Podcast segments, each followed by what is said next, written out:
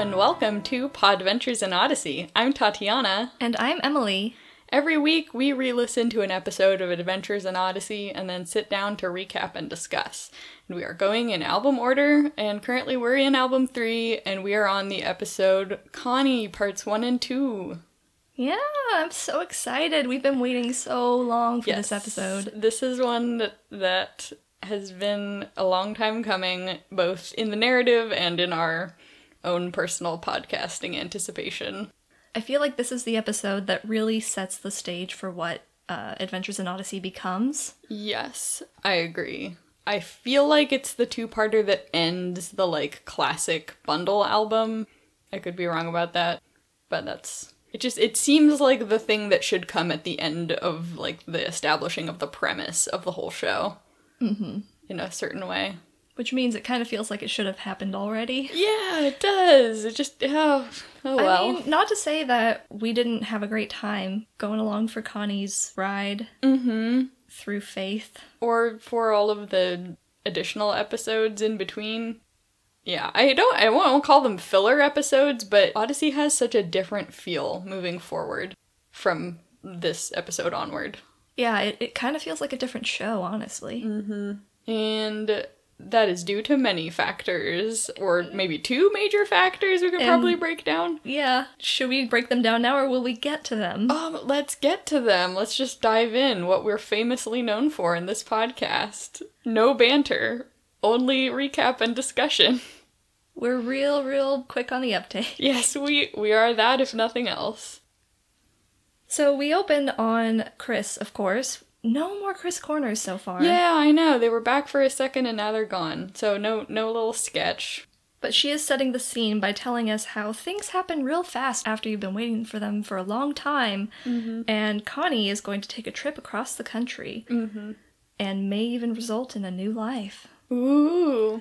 It has been a long time coming, and I am glad that throughout this episode they intersperse flashbacks to the journey leading up to this episode that Connie has gone through. And I forgot that that was a feature of it. I did too. But I feel like it was an effective use of flashback to just sort of like bring the rest of her journey like into your consciousness while this story unfolds. hmm Kind of bring it all into focus. Yeah, so opening scene is on Wits End where Connie comes in late and is really excited because she has finally gotten her mom's permission to go to California for the holidays. And- Huzzah! yeah. Huzzah! Huzzah! Meanwhile, Wit is, I guess, serving ice cream behind the counter or doing something. yeah, the he's there. And his initial reaction is like, hold on, slow down, you lost mm-hmm. me. Yeah, he's weirdly reticent and it it just seems like he's normally excited for people who are excited kind of thing, so it just feels weird that he's not really matching her energy through this scene. But at the same time, like knowing everything that is going into this kind of makes sense. And he explains it a little further later on, Mhm. like why he's not as excited for Connie as she is. Wit's first thought after she comes in and tells him this is like, well, why are you asking me? Like, what are you saying? She's like, well, you're my boss. hmm right, yeah, I, get, I, I'm leaving whenever you give me permission to go. And he is like, well, you can go anytime. And it, he, the way that he says it, it sounds like he doesn't want her to go, but at the same time, he is thinking to himself, I don't have a right to keep her from going to California. Like, this isn't my role hmm to do this to her, you know? He's like, he might not want her to, but like, making her stay for work is like not a solution. Right.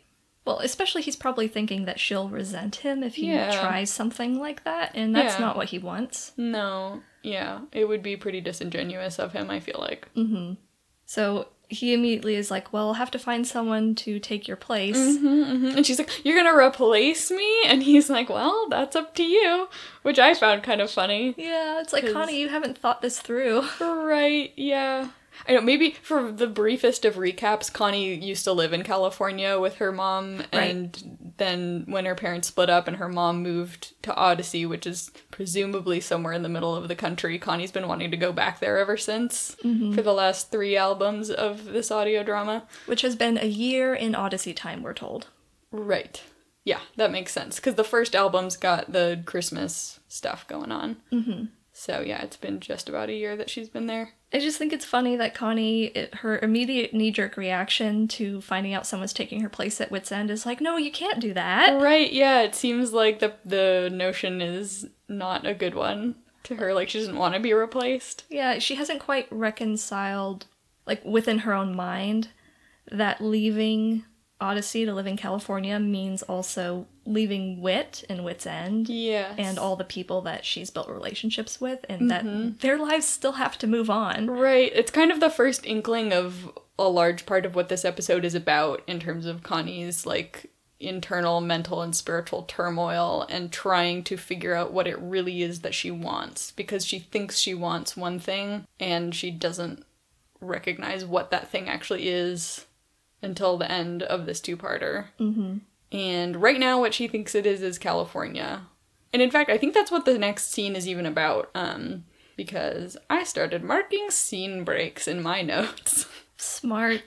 I know, I don't know why it took me this long to figure that out. But um so Wit's tacking up the help wanted sign and Tom uh comes in and they talk about Why he needs new help. mm-hmm, And Wit's like, oh, you want a job? right. Tom's like, for what you pay? Forget it. I, I missed that line. That's funny. So Tom is talking to Wit. They're kind of reminiscing about the things that have happened, and like Connie feels like a feature of the shop, and that you know she's been here for a long time. I think Wit mentions to him like, "Oh, she's been wanting to leave for a long time." Like, you remember up- what happened. Yeah, exactly. She was. It was back during. Um, we have a flashback to stormy weather, which took place in the summer when Connie was about to leave with her bus ticket. And then she didn't leave because of everything that happened with Wit. And he's like, mm-hmm. that kind of allayed it for a while, but it didn't go away. Right. And the flashback that we get, I think at that point, is the crisis that happens in that episode in which lightning shatters the front window of Wit's End and Wit had to have 18 stitches in his leg due to the glass. Which Tom gladly reminds him of. Right, yeah, Wit's very like, oh, I was fine. How many stitches, Wit? Oh, a few. 18 Wit. Yeah, 18. 18, Mr. Whittaker.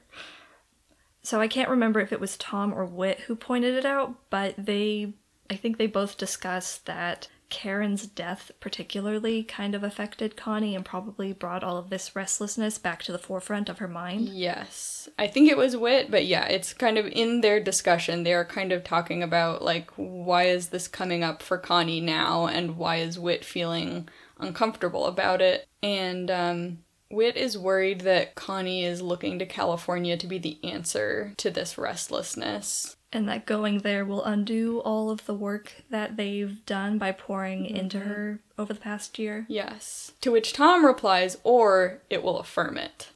And I appreciated that. I actually really appreciated this whole conversation in a new way. I think being an adult is different. It's a different perspective because I feel like I can see Wit as more of a person, like as more of a concerned spiritual father mm-hmm. through this scene, rather than in the past just being like, oh, and then, you know, the old guy is just like, I hope Connie is okay in California or whatever. I don't know what my impression was as a kid. I feel like I just Yeah. tend to like identify more with the person who is close to my own age. Mm-hmm. Which would still be Connie at this point, but I just You're an old soul. I'm an old soul now. I have aged spiritually.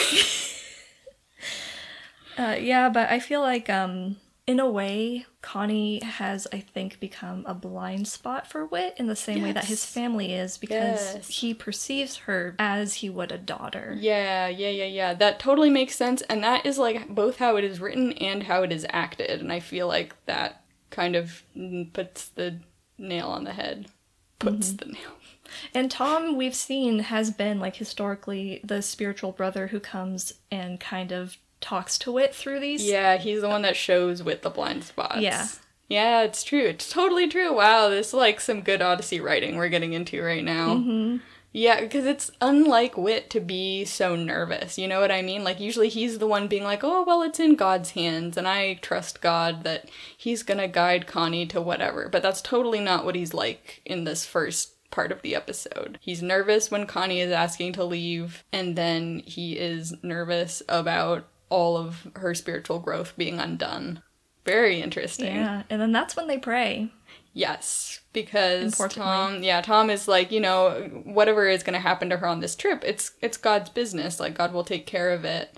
And then Wade is like, yeah, and let's pray for Connie. And Tom is like, and we're gonna pray for peace for you, John Avery, mm-hmm. during this. You know, be watching out for your own spiritual well-being right now, recognizing that Wit's feeling vulnerable. Yeah. Mm-hmm. It's a good scene. It's a good scene. I know, and I was in the midst of thinking of how good this scene is when the door opens. The doorbell rings. and at long, long last, Eugene. Oh, how we've been waiting for him for three almost full albums. And it just felt so good to hear his voice. It's like coming home. It is, and it felt like even though we've heard the voice actor do voices before in the show, it's just Eugene now. It's just is something is so right about it. I kind of want to cut in his intro. Good day, gentlemen. Hi. Hello. Uh, you realize, of course, there's a more efficient way to let you know a customer has come in than the employment of that small bell above the door. Probably. Are you a salesman? No, sir. My name is Eugene Meltzner, and I'm a science student and, might I add in all modesty, a recognized genius at the Campbell County Community College. I'm sure you've heard of it. Whom do I have the pleasure of addressing? Uh, I'm John Whittaker, and then this is Tom Riley. Howdy. Howdy. An abbreviated form of the phrase, how do you do, or in the older English, how do you fare? Uh, in answer, uh, Tom, I fare well, thank you. What'd he say? Eugene coming in and just I don't I don't even have words. He just he is just his Eugene self. Like he how would you describe Eugene? He is pedantic? that was the first like word that came to Not mind. Not quite the but right word though. Verbose. Yes.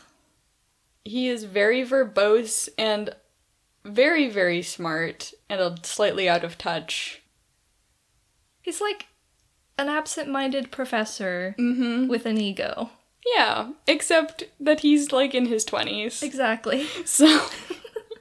and also, what I like in this scene that I've not really noticed in the past is that uh, his professor wanted him to come and work for Wit because Wit is like a scholar and an inventor and everything in his own right, and that Wit has a quote, different approach to life. And I'm just picturing this professor like working with Eugene and like having Eugene in his office and being like, you know, Eugene just like going on and on and on about his studies, and the professor looking at poor Eugene and just thinking to himself, like, this boy needs some life experience. Like, he needs somebody to teach him how to be a human being. Like someone who can do that who is also intelligent enough to keep up with him. Right, exactly. So it's like, oh, Mr. Whittaker, the inventor who helped write an encyclopedia and who is like the most grounded person of all time. Perfect fit. Mm. A perfect match. Although we will see. Yes. yeah, it's a, it doesn't go to the greatest of starts. It's so funny to me. Um, I mean, they're very cordial with each other, and this also sets up uh Tom's and Eugene's relationship I- somewhat to where Tom just can't understand a word Eugene is saying and is like, um, help me, Mr. Whittaker. I thought so too. I was like, here is the groundwork being laid for the very, very complicated relationship between Tom and Eugene, in which Tom somewhat resents Eugene. Yeah, they like oh gosh, it's so fun. I know. It's like the barely the beginnings of it where Tom at this point is just straight up confused by him, but then yes, in later times it grows into a dynamic of frustration. Um but for now it's just what the heck is this boy saying? Wit, is he okay? And Wit's like, uh, you, you know, oh, he's fine. And Wit is translating and stuff without being like, well, let me explain to you these words, Tom. You know what I mean? He's just like, I think he said this. Understanding Eugene perfectly. Oh, yeah. all of his fancy language, syntax, and vocabulary. The part that got me that I missed on our hmm. first listen through is when Tom wants to know if he's a foreign exchange student, and Eugene goes, Pardon? Yeah, that was also really funny. I don't know if I've ever noticed that before either. He pronounced it in the French way. I know, it was like Eugene. I don't think he was making a joke either. It just so happened that that was his response. It's funny. I'm so happy we have Eugene.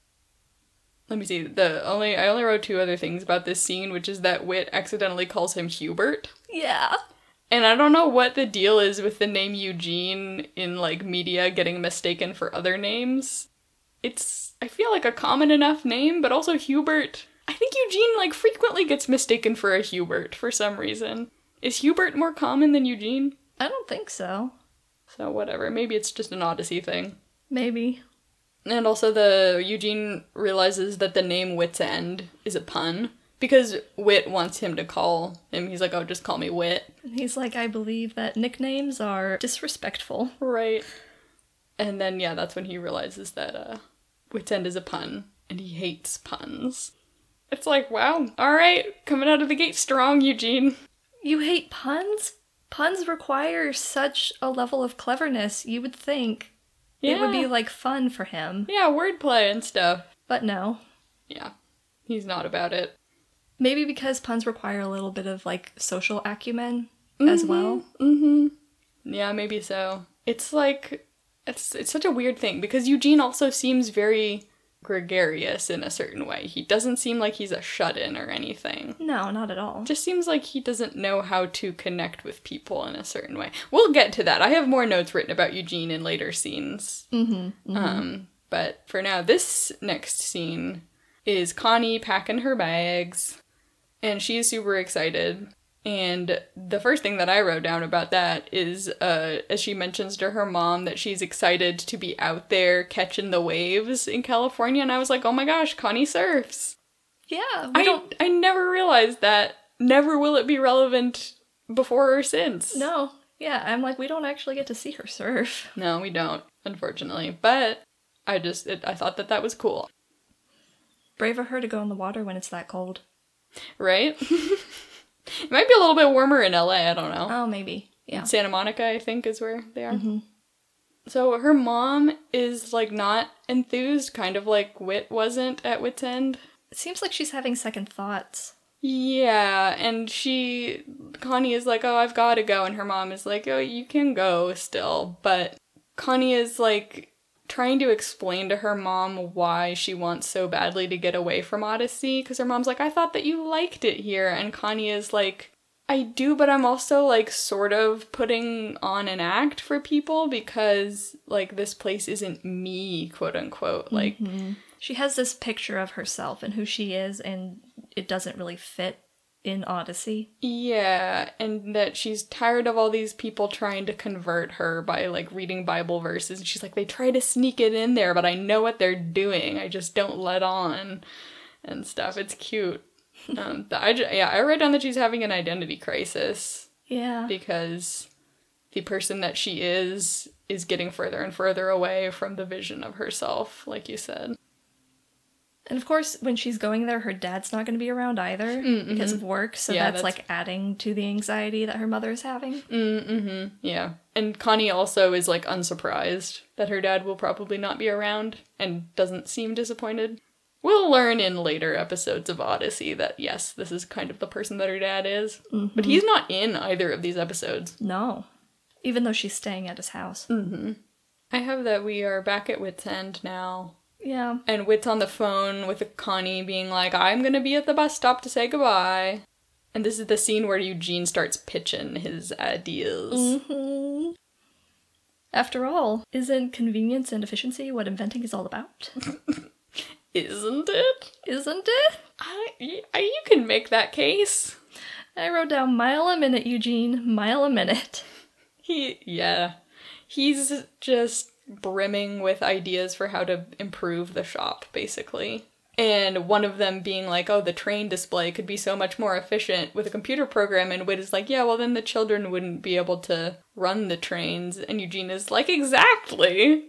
like, that's the point. Yeah, so it's like, okay, we can already see the disconnect between Wit's and Eugene's way of doing things, but Wit doesn't immediately recognize it. And I attribute that very much to everything that's going on with Connie. Yeah, he's kind of preoccupied. Yes. Because normally I feel like Wit would, like, Throw on the brakes? yeah, would be like, well, these, the thing is, Eugene, that we actually want the kids to learn and play and grow. you know? Children things. All those things that you want to happen at a Discovery Emporium? Yeah. And Eugene is like, what even is childhood? I didn't have one. we'll get to that someday. I don't know if you want to cut that. It was just my honest thought right now. I think it's funny. I'm going to keep it. Mm-hmm. Spoilers for Eugene as a person, but we'll get there someday in Odyssey. You can kind of tell that he is this kind of genius. We've been facetious up to this point many times, though, Right. so how will they know? So now we are at the bus stop. It is time for Connie to go, and I think it's cute that um, she's there with her mom, but she's looking for Wit. She's like, he said he'd be here, like you know, Yeah. excited to say goodbye. But of, and of course he's there, and um, let's see, he um, asks her to promise to come back, and she's like, I I don't make promises if I'm not sure that I can keep them. you taught me that, Mr. Whittaker. Right. And we remember that. We'll get a flashback from it later. Mm-hmm. Um, and she's left presents for her mom, which is cute. And her and her mom's dynamic is super cute. Her mom being like, I love you so much. And Connie's like, yeah, yeah, me too. They're so precious. super, super precious. Um, She's like, don't open them early. and the mom's like, oh, now that you've told me. And then Wit has a gift for Connie. Right. Yeah, he hands her something and the bus is leaving and Connie's like, "Oh, all I can do for you is a hug. I didn't get you anything." He's like, "I'll take a hug." So they hug. And then Wit says, "You know, I love you, Connie, and I want you to remember God loves you too, no matter what. Like that's the important thing." Like, remember that. Mm-hmm. No matter what happens. Connie thanks him and there's like you can tell that she is only thanking him for the sentiment behind it and not really exactly for those words. Mm-hmm. It's a interesting sort of nuance in the acting, but and maybe it's also the context of the episode where you know that this is Connie's headspace that she's just like tired of the Bible stuff, but I do like the people. So she gets on the bus, and the bus is like actively driving away, and she makes them stop, and I was like stressed out. Yeah, I was like, are you gonna miss your bus? Like, you can't, ah, you gotta get on the bus. Missing transit is like a real stress. mm-hmm. A Yeah. real adult stress. Yeah, truly. Um, that's our mid episode break. And then we come back, she is on the bus, and uh, someone has asked for the seat next to her to get away from a child who is being overly rambunctious. Right. It sounds like a girl her age. Sounds like some teenage girl.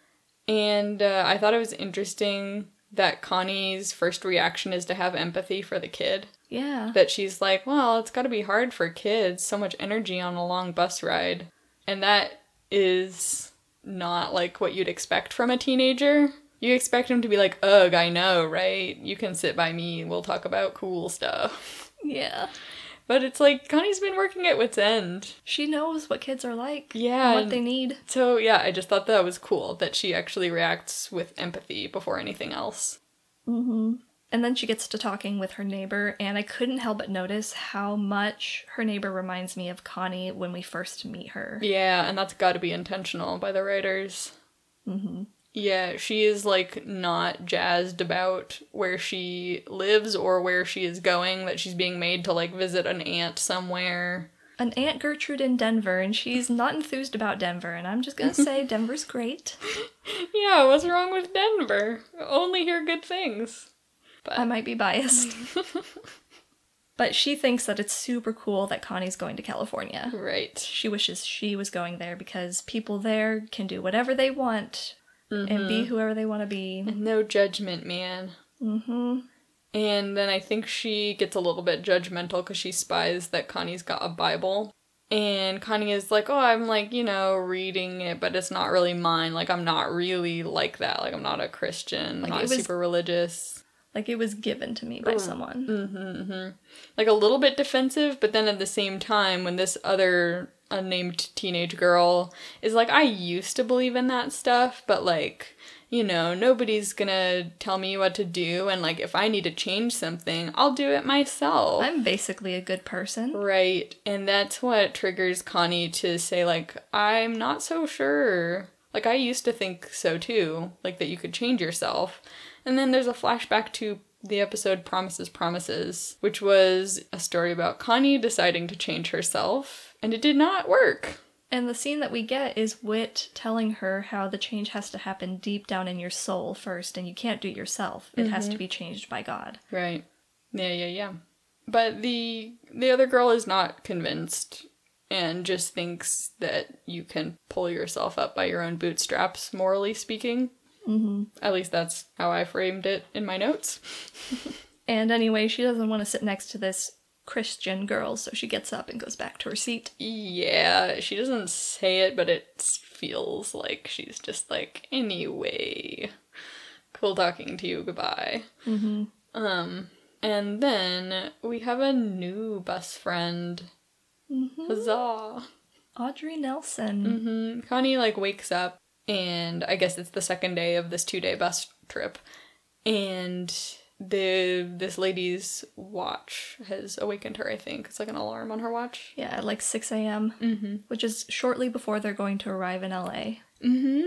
And so yeah, Audrey, Connie calls her Mrs. Nelson, and like growing up in California, I'm I'm sorry to the rest of the country, but adults tell children to call them by their first name after a certain point. So like I feel weird calling people by their last name. Yeah. Kind of like in college as well, the professors are like, "Please just call me Steve," and it's like, uh, I don't know how to call you Steve. You're my professor. It's like if you call me Mr. Johnson, then I'll call you Mrs. whatever your last name is. Yeah, I don't know. There's like a breakdown of formality where it's just culturally people don't feel the same way about it in California Yeah. necessarily. Necessarily. So anyway, that's why I'm like Audrey, blah blah blah. But Connie calls her Mrs. Nelson. So anyway, tangent. They are um they get to chatting and Mrs. Nelson has just been to a funeral. She is coming home from her sister's funeral. And she, the way that she talks about it, she has a very Christian perspective on the whole thing. Of like, she is sad and going to miss her sister, but she is glad that her sister knew Jesus and that even though she doesn't understand this circumstance, she knows that one day it'll be made clear to her and she'll be able to see her sister again because they are both believers. And then that's when we get a flashback to Karen. Mm-hmm. Yes, this episode, um, which is one of the hardest Odyssey episodes, bar none, in which um, a girl passes away uh, from cancer. And Connie in that episode just does not understand it. And when she talks to Wit about it, he doesn't understand it either. We talked about this in that recording. Mm-hmm. Is it the prior It's the episode? prior episode. It's, so this is the last episode, and um, it's helpful. I feel like that Wit admits that he doesn't understand and just says some things are beyond understanding, but we have faith in God, which Connie doesn't, and that's like why it's hard for her Mm-hmm. to believe that there is anybody in control of this or that there's any meaning to these horrible things that happen. So when we come back from the flashback and we're on the mm-hmm. bus again, mm-hmm. Connie's chuckling to herself, thinking, it seems like Wit must have orchestrated this, that I would be sitting next to a Christian. Right. And Audrey's response is, well, it wasn't Wit. You Yeah. know that. uh-huh. It was God who orchestrated this. Yeah, and Connie's just like, oh, like, uh, don't say stuff like that. Like, she's not in- receptive to it. Mm-hmm. And then we have a VAA Do we? For the bus driver? for the bus driver. Yeah, we do. I wrote down that the bus driver is Officer Harley because it's the same voice. It is the same voice, I guess so. But so that'll eventually be um Harlow Doyle Private Eye. It's the Harlow Doyle voice. It is the Harlow Doyle voice. which weirdly enough is the Eugene actor, yep. but here he is. He's around. And uh, so yeah, they're arriving, and Audrey tells Connie that she's going to be praying for her because she senses that something is going on in Connie's life. And Connie is like, mm, thanks, like you know, not enthused to be being prayed for, but it's fine. And Audrey welcomes her to California, and I think that is the episode break. It is. Ba ba ba ba ba ba ba ba. Episode break theme. Ba ba ba ba ba. It's just been so long since we've had a Chris corner. I know. It just kind of abruptly ends. It does abruptly end. Um, I know. So I've I felt the need for there to be a fanfare. but you know what else I forgot is that we have a podcast tradition of you know like doing an outro that is, matches the thing. What what what what would match? What would match? Um, uh, I think do we do the whole outro first as well of the you can email us at podventures. Oh, yes, a little bit. So I'll go ahead. Thanks for coming along on this ride to California, everyone. For so far, So far, we're going to see in part two where exactly this journey takes Connie next. Uh, in the meantime, you can email us at podventuresinodyssey at gmail.com if you have any thoughts about California that you want to share, opinions, just strong California opinions, strong California opinion. Denver opinions.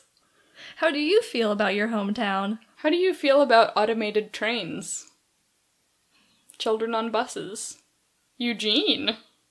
Oh, yes, please. How do you feel about Eugene? The most important thing of all. Yes. And in the spirit of efficiency, Did you know that we can make this podcast more efficient by making it into a computer program? now if you know how to do that, that'd be great. Just write an AI to generate like a text generating AI, you know, we'll make it listen to all of Odyssey and then have it produce an Odyssey episode and that can be our podcast from now on. We don't have to think anymore. we don't have to set up these microphones, sitting here with the mixer, waiting for the temperature to slowly creep up to 80 degrees. Now, if Eugene could actually automate the whole recording process for us, that would be amazing. But we will continue to do the discussion part of it. And now, in the spirit of two parters, here we go on this bus. This one really doesn't have that interesting of a transition from No, part one to part doesn't. two. It's just kind of like, oh, I've woken up and now we're in a different state. There's but no we're in peril. California. We're in California. We're already here. We've what a arrived. struggle. We gotta go Um, to Denver. Yeah, we gotta go to. Oh, I'm waking up on the bus. Good morning. Where are we? We're in Denver. Amazing. Join us next time for part two when we will be in Denver recording about Connie being in California. Catch you later, Cat's Paws. See ya.